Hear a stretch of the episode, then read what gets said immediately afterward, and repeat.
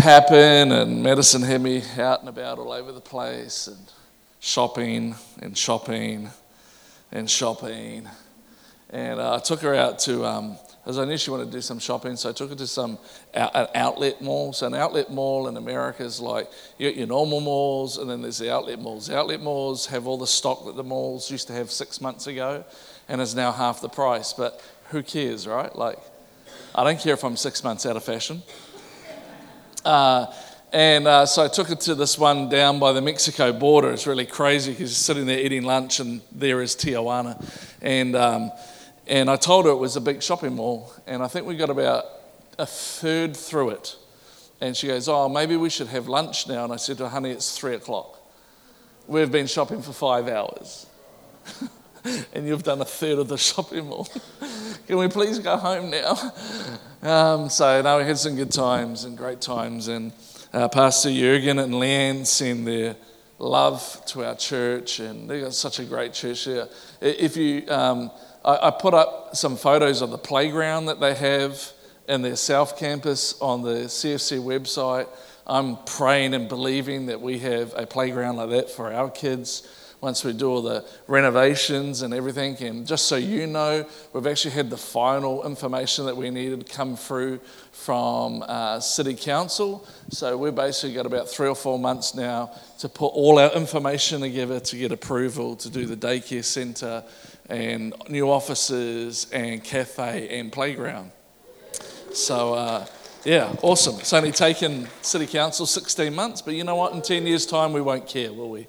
And uh, so it's going to be really, really awesome. You know, I came back um, Thursday morning, arrived at 5.30 in the morning, and um, managed to sleep a little bit on the plane, and, and I didn't feel too bad. And then Friday came, and it felt, like I hit a brick wall, and had to preach here on Friday night at youth, and managed to get through that. And then I was at home yesterday thinking, man, I've got to preach on Sunday. What am I going to talk about? And so this morning, I bring to you a very scary message title called Random Thoughts. You are going to experience my brain this morning. And basically, it's just some random things, random thoughts, not even really linked, that God's been speaking to me about in the last probably couple of weeks uh, since our conference that we had here before I went to the States. And it's just some random kind of thoughts that God's been putting around in my head, and I'm going to share those random thoughts with you today. Is that cool? All right? So let me start by saying this there are more flowers in grave sites than there are on work desks because regret is stronger than gratitude. There are more flowers at grave sites than on work desks because our regrets are stronger than our gratitude. Isn't it funny how what we tend to do in life is we tend to thank people after they've gone rather than while they're still here. We tend to respond more to regret than we do to gratitude. And the problem with that is that I see is that when we respond with regret after somebody's gone rather than while somebody's here in gratitude, people actually don't know that they're appreciated. And the thing is, is this is that you've not what you've done, you've actually what you've overcome. You, you are not what you've done in life, you've actually what you've overcome in life. And too often we wait until life is done before we celebrate what we've overcome. I'm preaching way better than you're responding. We so often wait until life is done before we celebrate what we overcome. So many of us spend so much of our time upset about where we are, not understanding where we've come from. Sometimes with people, we do the same thing. We judge them for what they've done, not for what they've overcome. The Bible says this in Luke 6:37, "Do not judge, and you will not be judged. Do not condemn, and you will not be condemned. Forgive, and you'll be forgiven." But Matthew 7:2 says it this way, for in the same way you judge others, you will be judged. And with the measure you use it, it will be measured to you. The Bible says this that don't, if you don't judge others, then you won't be judged. If you don't condemn others, you won't be condemned. with the measure that you use on others is the measure that God uses on you. I don't know about you, but when I read that, I kind of think to myself, grace and mercy just needs to flow. Because I want grace and mercy to flow to my life. You see, but we live in a world where we're a little bit confused about judgment, and that's why I want to share this thought with you this morning because we live in a world where we're a little bit confused about judgment, and we're taught that correction is judgment. If you correct somebody, stop judging me. Anybody had that? Have you had that with your kids? You correct them and you're told, stop judging me. You see, judgment is not correction, and correction is not judgment. Judgment keeps you in your past and your present and locks you out of your future. Judgment keeps you in your past and your present and it locks you out of your future because judgment talks about what you've done.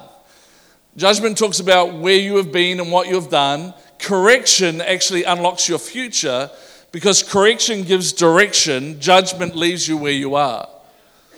Are you with me this morning? And, and there's one thing that God's spoken to me so strongly over the last three or four weeks, and it's not in my nature to do this, but if I am, and Trinity along with me, if we are going to parent the church, if we're going to be your spiritual mums and dads, which the Bible says that we are, then we have to start bringing correction. But you have to understand this that correction is not judgment. Correction actually provides direction because what correction does is like the voice behind you, as we've talked about hearing the voice of God, the voice behind you says, turn to the left and turn to the right. Correction is actually a thing that gives you direction. Judgment will stop you in your past, judgment will stop you in your present, and it'll just talk about who you have been and what you have done. But correction always unlocks your future because it's directional, not judgmental.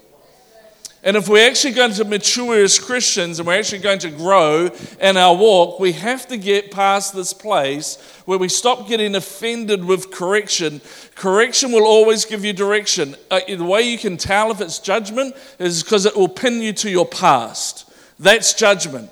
Anybody that says anything to you which pins you to your past is somebody who's judging you. Somebody who's correcting you will be directing you into your future. They're not linking you to your past, they're trying to bring you into your new day. We do that with our kids all the time, don't we? We spend our whole time as parents correcting and directing our kids, not judging them, but directing them. Don't respond like that. We don't like that attitude. I don't like the way that you're talking to me what you need to do in the future if you talk to me this way then i'll respond. But if you talk to me that way i'm not going to respond well to you. What are we doing? We're directing them by correcting them. And in the church we confuse correction with judgment.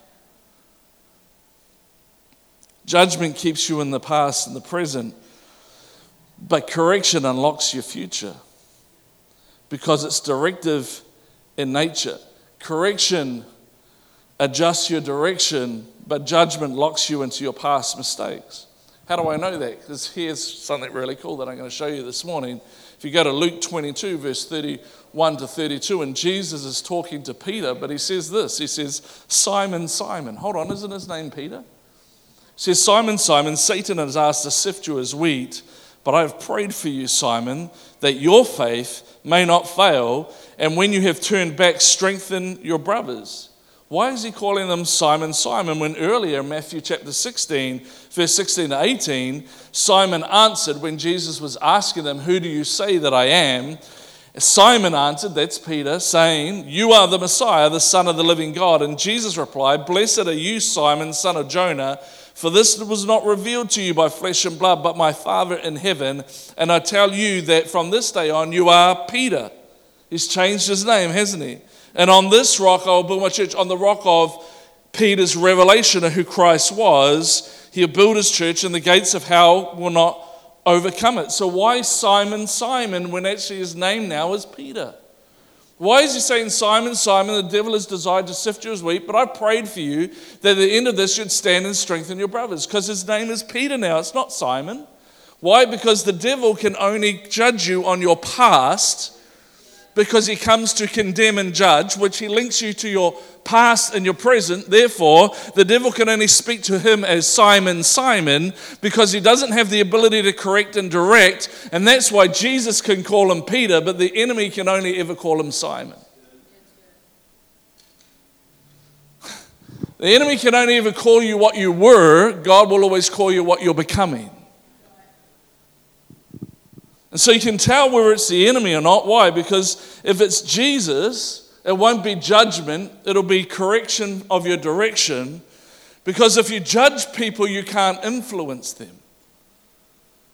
If I judge you, I can't influence you, I can't help you, I can't speak into your world in such a way that gives you a directional change. If you judge someone, you can't influence someone. And why is it so important that as the church we don't judge, but we correct and give direction? Because when we, we need to be able to influence people, we need to have the ability to influence people. Why? Because God's answer to every problem is always a person.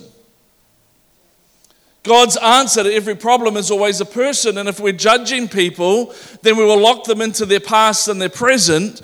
But if we can correct people to allow us to have influence and we'll be able to direct them into our future. We had a problem. It was called sin. It separated us from God, it pulled us out of relationship. So God sent his son, a person, because a person is always the answer to a problem. You're an answer to a problem in your family, in your community, in your workplace, in your school, wherever it is. You are the answer to the problem wherever you are. But the problem is if we judge people to lock them into their past and their present, but if we can correct you, if we can direct you, it'll unlock your future and you'll actually become the answer to the problem in your situation. Still preaching better than you're responding. This is why we have to be so careful about what we say to others, what we say about other people, but especially what we say about ourselves. Proverbs 6, verse 2 says this it says, You have been trapped by what you said, ensnared by the words of your mouth. He's saying that what you are saying, what you are speaking out of your mouth, what you are saying about others and what you're saying about yourself has created a trap for you. It's ensnared you, it's locked you in, it, it has caused you now to be the person that you are today. You can't break out of that trap and you can't break out of that ensnaring because you have created it by the words that you've said. What you have said has created the environment for your trap. Now, here's the crazy thing Caterpillars, I shared this with the youth on Friday night. Caterpillars, when they mold their cocoons, when a cocoon happens, they, what they, the stuff that makes the cocoon comes out of their mouth. It comes out of their mouth and it creates this cocoon and it creates an environment that the caterpillar is now inside and it allows the caterpillar to have a metamorphosis moment where it turns into a butterfly.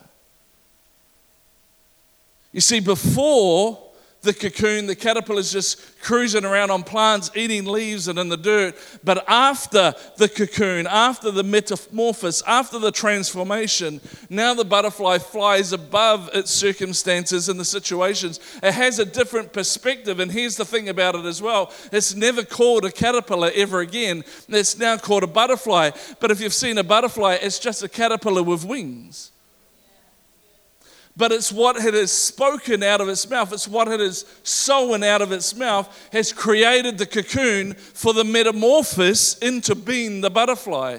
And this is why the Bible says, out of your words you have trapped yourself, your words have ensnared you. Actually, what you say creates the cocoon for the metamorphosis that you want to take place. And some people are like, I don't know why my life never changes. I don't know why God never comes through for me because you've created a cocoon that doesn't metamorphose into a butterfly, but actually just keeps you stuck, entrapped in the cocoon, never accomplishing what God has planned for you. When we judge people, we lock them in. When we correct people, we break them out. Are you, is this helping you today? I know these are my random thoughts. Welcome to my world. It's never ever called a caterpillar again. It's called a butterfly. Why? Because there's always a build up before there's a breakthrough. There's always a cocoon before a transformation. You see, there's always something that God builds up before it breaks through. And what builds up really determines what comes out of your mouth. What you say matters, it creates the environment for the transformation. I need you to understand this morning that in Jesus, Jesus has covered it all. He's covered your past, your present, and your future sins. He's taking care of it all. I don't think we really understand how much Jesus has actually done. And, I'm, I'm, telling you this this morning because when you understand what he has actually done, I believe that you'll change the cocoon that you're creating for your transformation. You see, in the Old Testament, they had priests, and the priests were there that operated on behalf of God, and the people would come to the priests, and the priests would intervene between the people and God and, and, and cry out on their behalf for their sin. They'll bring lambs, and, and, and those lambs will be pure, and they'll be sacrificed on behalf of people for their sins. But every year you had to bring another lamb again. You know, there was this constant confessing of sin because the, the lamb in 2017 wasn't enough to cover the sin of 2018, so you'd have to have a another one. But the other problem of the priests was this is that the priests weren't allowed to touch certain things because if they touched certain things, the priests would then be overwhelmed with that. The priest would then be defiled by that. So if the priest touched someone with leprosy, and you have to understand that leprosy in the Bible is a type of sin. So when you read leprosy, you're really talking about sin. It's a typology, a type and shadow. Everything in the Bible has two meanings. And leprosy, when you read that in the Bible, it's talking about sin. And then if the priest touched someone with leprosy, it would make the priest unclean. The woman with the issue of blood, where she basically had her period for 12 years straight, if she had touched a priest, it would have made the priest unclean, would have defiled the priest. Anything dead, a person dead, if the priest touched that dead thing, the person, they would become unclean. So, therefore, you never saw people getting raised from the dead. You never saw the leprous being healed. You never saw the woman of the issue of blood being healed by the priest because they couldn't touch her or them or whatever because it made them unclean. It was almost like the sacrifice was never enough. That every year they had to bring another lamb and another lamb and another lamb because the sin was so great that it always defiled them, it always overcame them. It was never enough until Jesus. Jesus went around touching the lepers touching the woman with the issue of blood, raising people from the dead, and it didn't defile him.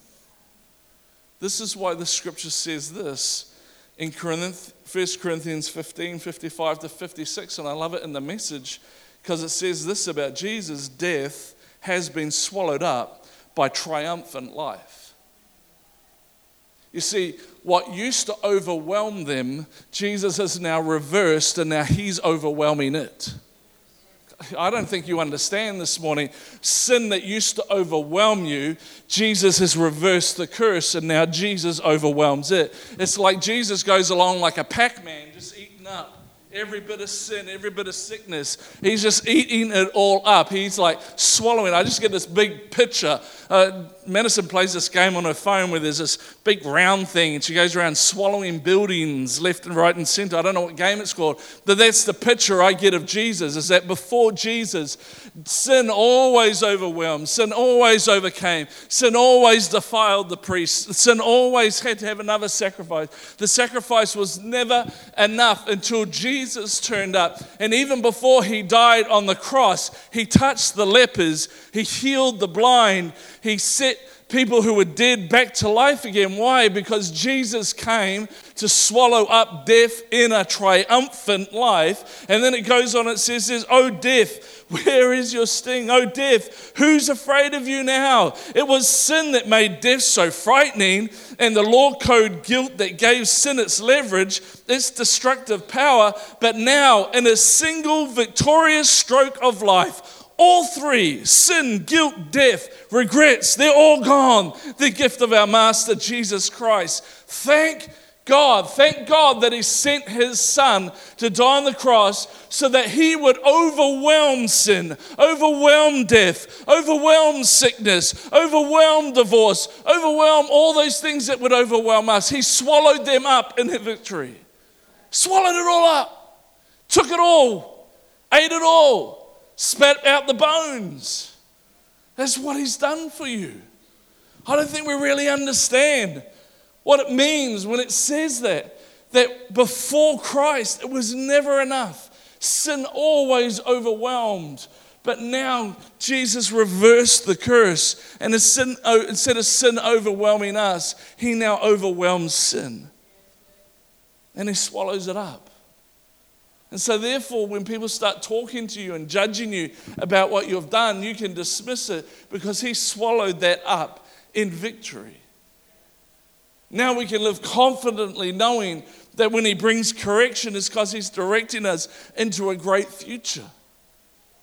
We can live confidently knowing that as I speak these words about my life, I'm not just speaking words that sound nice. I'm not just trying to fake my way into a cocoon, but I can genuinely say that death has been swallowed up in victory. Therefore, I have a future and a hope. Therefore, God has great plans for me. Therefore, my God is for me and not against me. Therefore, He can work all things together for good. Therefore, no weapon formed against me shall prosper. And we start creating a cocoon with our words that allows us to metamorphose into the thing that God created us to be. No longer a caterpillar, but a butterfly that flies above circumstance and flies above the stuff that we were in our past. Why? Because Jesus overwhelms, overwhelms sin, swallows it up. I don't know about you, but I'm so thankful that Jesus overwhelms so that I'm not overwhelmed.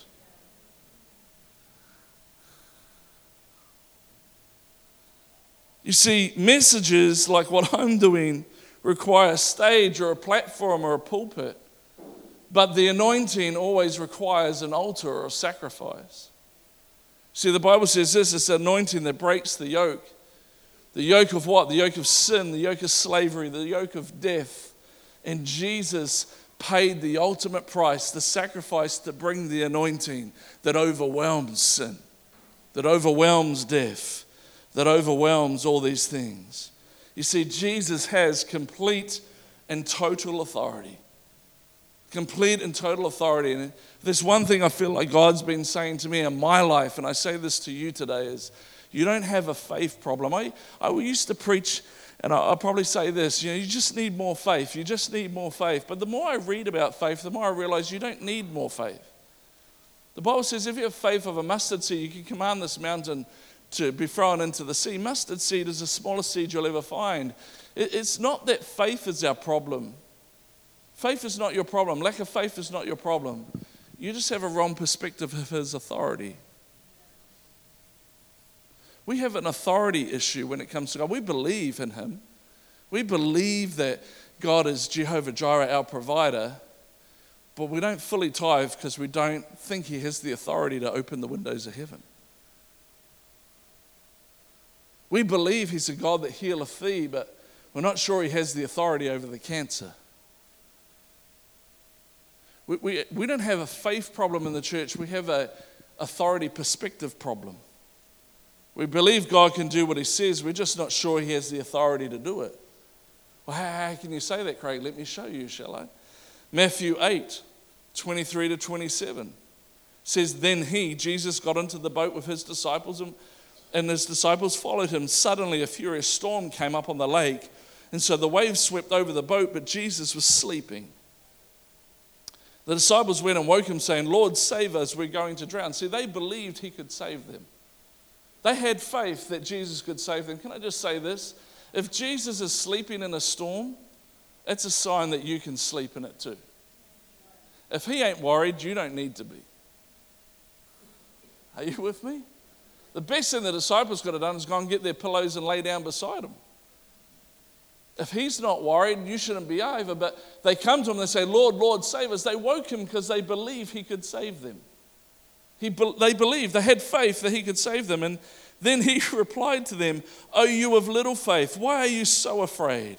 Then he got up and he rebuked the winds and the waves, and it was completely calm. And listen to this, and the men were amazed and asked, What kind of man is this? Listen, they marveled at his authority, that even the winds and the waves obeyed him. They had faith that he could save them, but they marveled at his authority when it operated.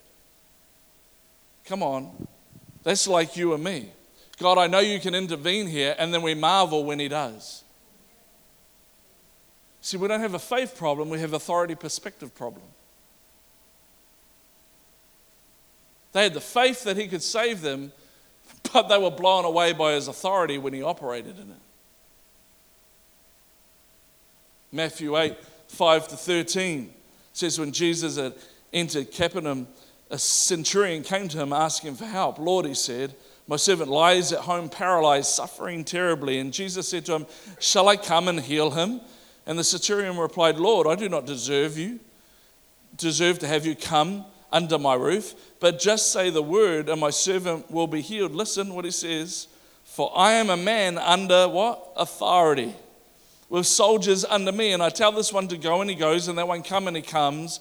And I say to the servant, Do this, and he does it. When Jesus heard this, he was amazed and said to those following him, Truly I tell you, I have not found anyone in Israel with such great faith. And Jesus said in verse 13, and Jesus said to the centurion, Go, let it be done just as you believed it would. And his servant was healed in that moment. You see, he didn't say, I have faith in you. He says, I too am a man under an authority.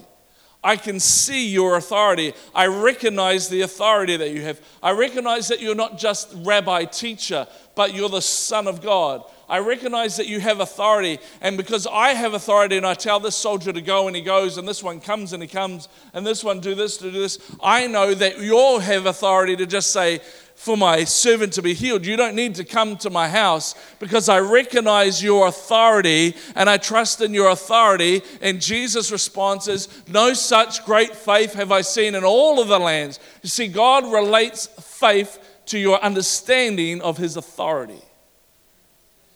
You don't need more faith, you need to change your perspective of his authority.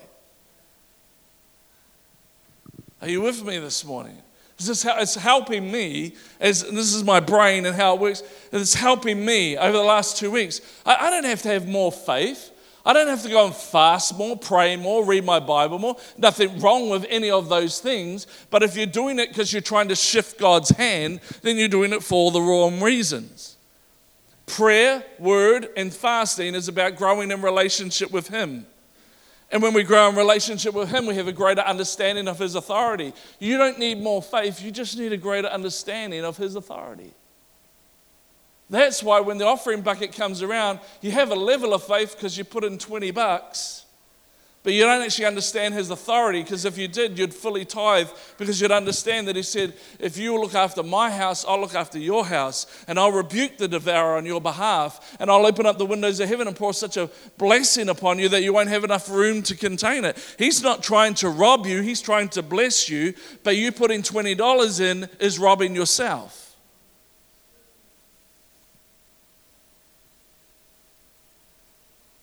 I know the doctors have said that it's really bad news for you, but I'm trying to tell you something that He has authority over cancer, He has authority over asthma.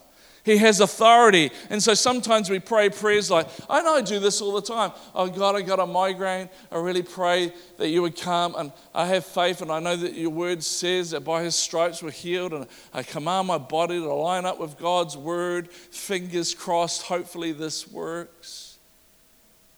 Come on. Instead of understanding, hold on a sec, he has authority over this.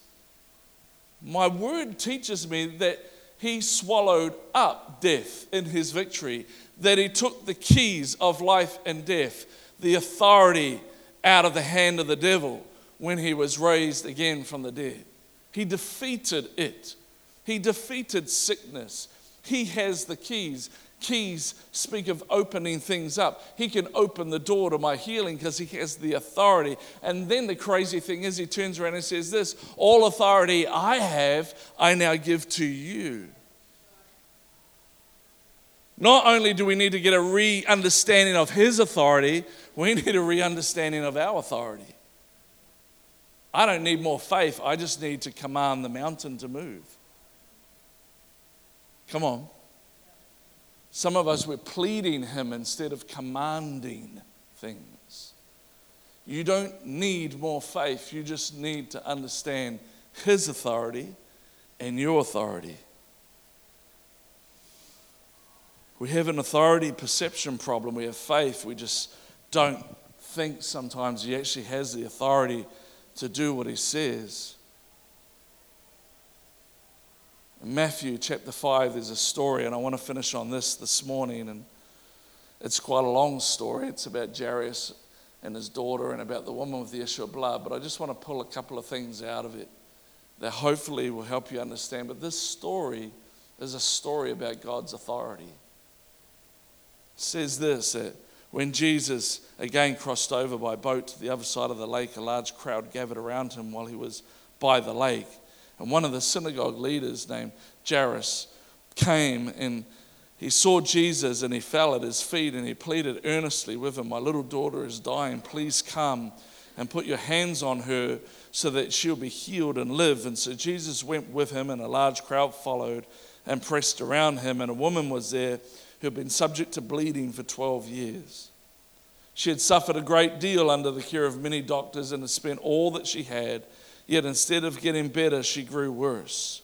When she heard about Jesus, she came up behind him in the crowd and touched his cloak. You can understand the fact that she was even in public, she risked being stoned to death. Because remember, everyone she touches is going to be unclean, defiled. Because she thought, if I can touch his clothes, I'll be healed. Immediately her bleeding stopped, and she felt in her body that she was freed from her suffering. And at once Jesus realized that power had gone out from him. He turned around in the crowd and asked, Who touched my clothes? You can see people crowding against you, his disciples answered, and yet you eh, ask, Who touched me? In other words, you're saying, Duh, everyone's touching you. Here's the thing Lots of people rub up against Jesus, but not many people touch him. It says, Those who hunger and thirst shall be filled, not those who plead and hope like heck and cross their fingers.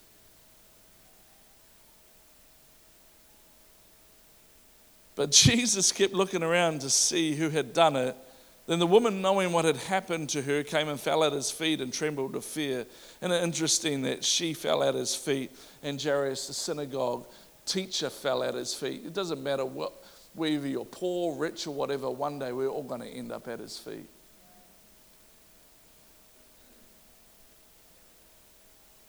The woman, knowing what had happened to her, came and fell at his feet, trembling with fear, told him the whole story. Can you imagine Jairus right now? It's like, Jesus, my daughter's dying. Will you come to my house? He's like, yeah. And Jairus is leading Jesus. Crowd comes around. This woman touches him. Jesus stops. He's like, can you imagine what's going on in his world right now? It's like, excuse me, I had him first. Um, you know, and now it says that she told him her whole story. I'm going to get myself in trouble here in a minute. But think about this, guys, just for a moment. Males. She told him her whole story. Whole story. How many guys understand what I'm talking about here this morning? She told her whole story. Jairus is like, you know, just, just the simplified version. The, the poor guy right now is just like, Will you shut up? I'm trying to get Jesus to my house. You've hijacked my healing, and now you're telling the whole story. Can't you just catch up later for coffee? The whole story.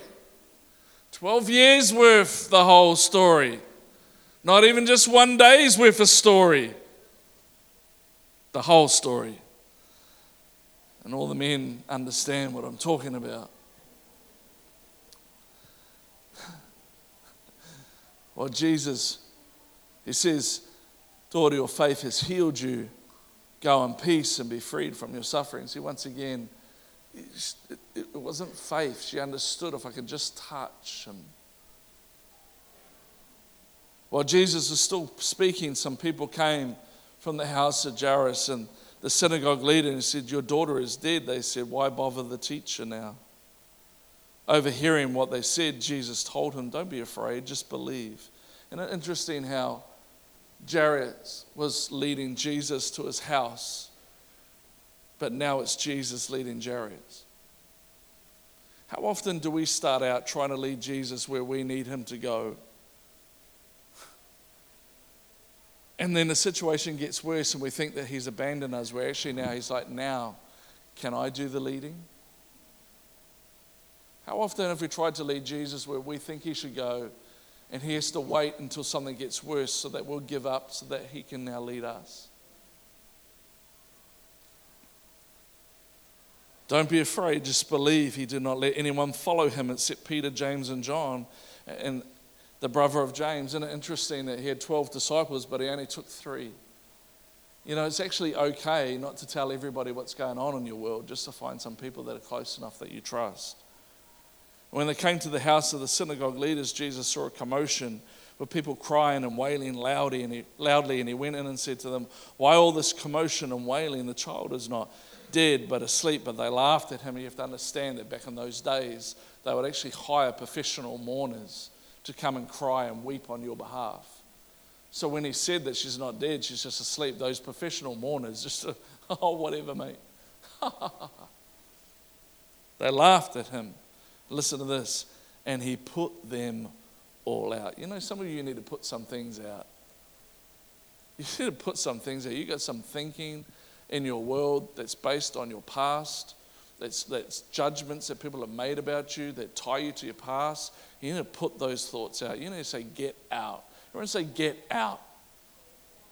Wow, that was awesome. Everybody say, get out. There's some thoughts that you have that you need to tell, get out. There are some friends, well meaning friends, but actually not helping friends, that you need to get out. There are some situations and some stuff that you're reading and some stuff that you're believing that you need to actually tell it to get out. Jesus cleared the house of all the people that weren't in the right frame of mind for what he was about to do. Some of us need to tell some things to get out. We let too many things in and don't push enough, enough things out. Why all this commotion? They laughed after he after he put them all out. You know, sometimes you think God isn't moving in your world and like somehow he's mean to you, but he's waiting for you to put some things out. He's waiting for you to get some things out so that he can get in. After he put them all out, he took the child's mother and father and the disciples who were with him and went into the, where the child was, took her by a hand and said to her, Talitha Kum, which means, Little girl, I say to you, get up. Immediately the girl stood up and began to walk around. She was 12 years old. At this, they were completely astonished. He gave strict orders not to let anyone know about this and then told him, Give her something to eat. She's hungry. She was 12 years old. Let me, let me show you something here really, really quickly as we finish. The story is about Jesus' authority. The girl was 12 years old, the woman bled for 12 years. It's not disconnected. These stories are really connected. We could do a This Is Us kind of TV thing here and go back 12 years ago to where Jairus and the wife are walking out of the hospital with a brand new baby. And in the background, there's a woman walking out who's just been told, There's nothing we can do for you.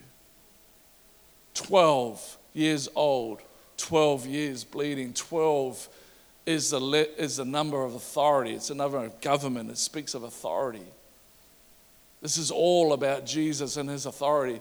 The, the friends, so called friends of Jairus, come to him and they say, Hey, your daughter is dead now. Why bother the teacher? See, they saw him as teacher. They didn't understand that he was Lord of Lords, they didn't understand that he was King of Kings. They had authority perception problem. And so Jesus says, Get them all out because they don't understand my authority. They don't understand who I am. They don't understand that I am above everything, that my, at my name every knee shall bow and every tongue confess that Jesus Christ is Lord. Lord. They have a wrong understanding of who I am, so they've got to get out so that I can get in with my authority and speak to the little girl who's dead and see her come back to life again because he understood in this moment this was about his authority, not about their faith. See, God's trying to establish his authority in your life. The unclean woman was overcome by the ultimate sacrifice that swallows up the unclean. The young girl was overcome by the ultimate sacrifice, the curse that gets reversed as is swallowed up death. Jesus has all authority, and He has given us all authority. And you don't need more faith, friend. You don't need more faith for your situation. You need to operate in your authority. You need to change your perception of His authority, speaking to and commanding mountains to move. That's not faith, that's authority. Faith is having the mustard seed. Authority is what you say. And you can create with your words the right cocooned environment so that you can metamorphose into the place that Jesus wants you to be. But it doesn't happen by trying to get more faith, it happens by understanding His authority. His authority. So when it comes to some of the projects that we want to do here, the daycare center and all that stuff. Talking three, four million dollar project. You hear that and you automatically go, How are we going to do that? Well, you got to understand, he's Jehovah Jireh. It's not just a nice name, it's who he is. He has the authority. I, am not appealing in faith, I'm appealing to his authority. God, you have authority over the banks, you have authority over everything. Nobody gets into any kind of leadership anywhere in the world that God, no, nobody's uh, the boss that God doesn't allow to be in that place. So when an authority says no to me, I can appeal to his authority. Are you with me? You see, it's not a faith problem, it's an authority perception issue that we have because we don't understand that his sacrifice swallows up death. His sacrifice overwhelms sickness. His sacrifice overwhelms the unsaved.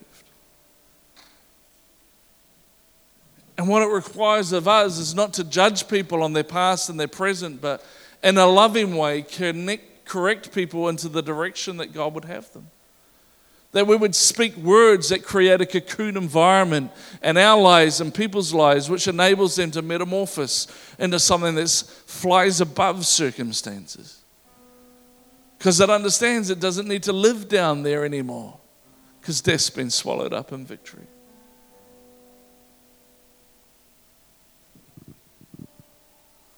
I really believe in this place this morning that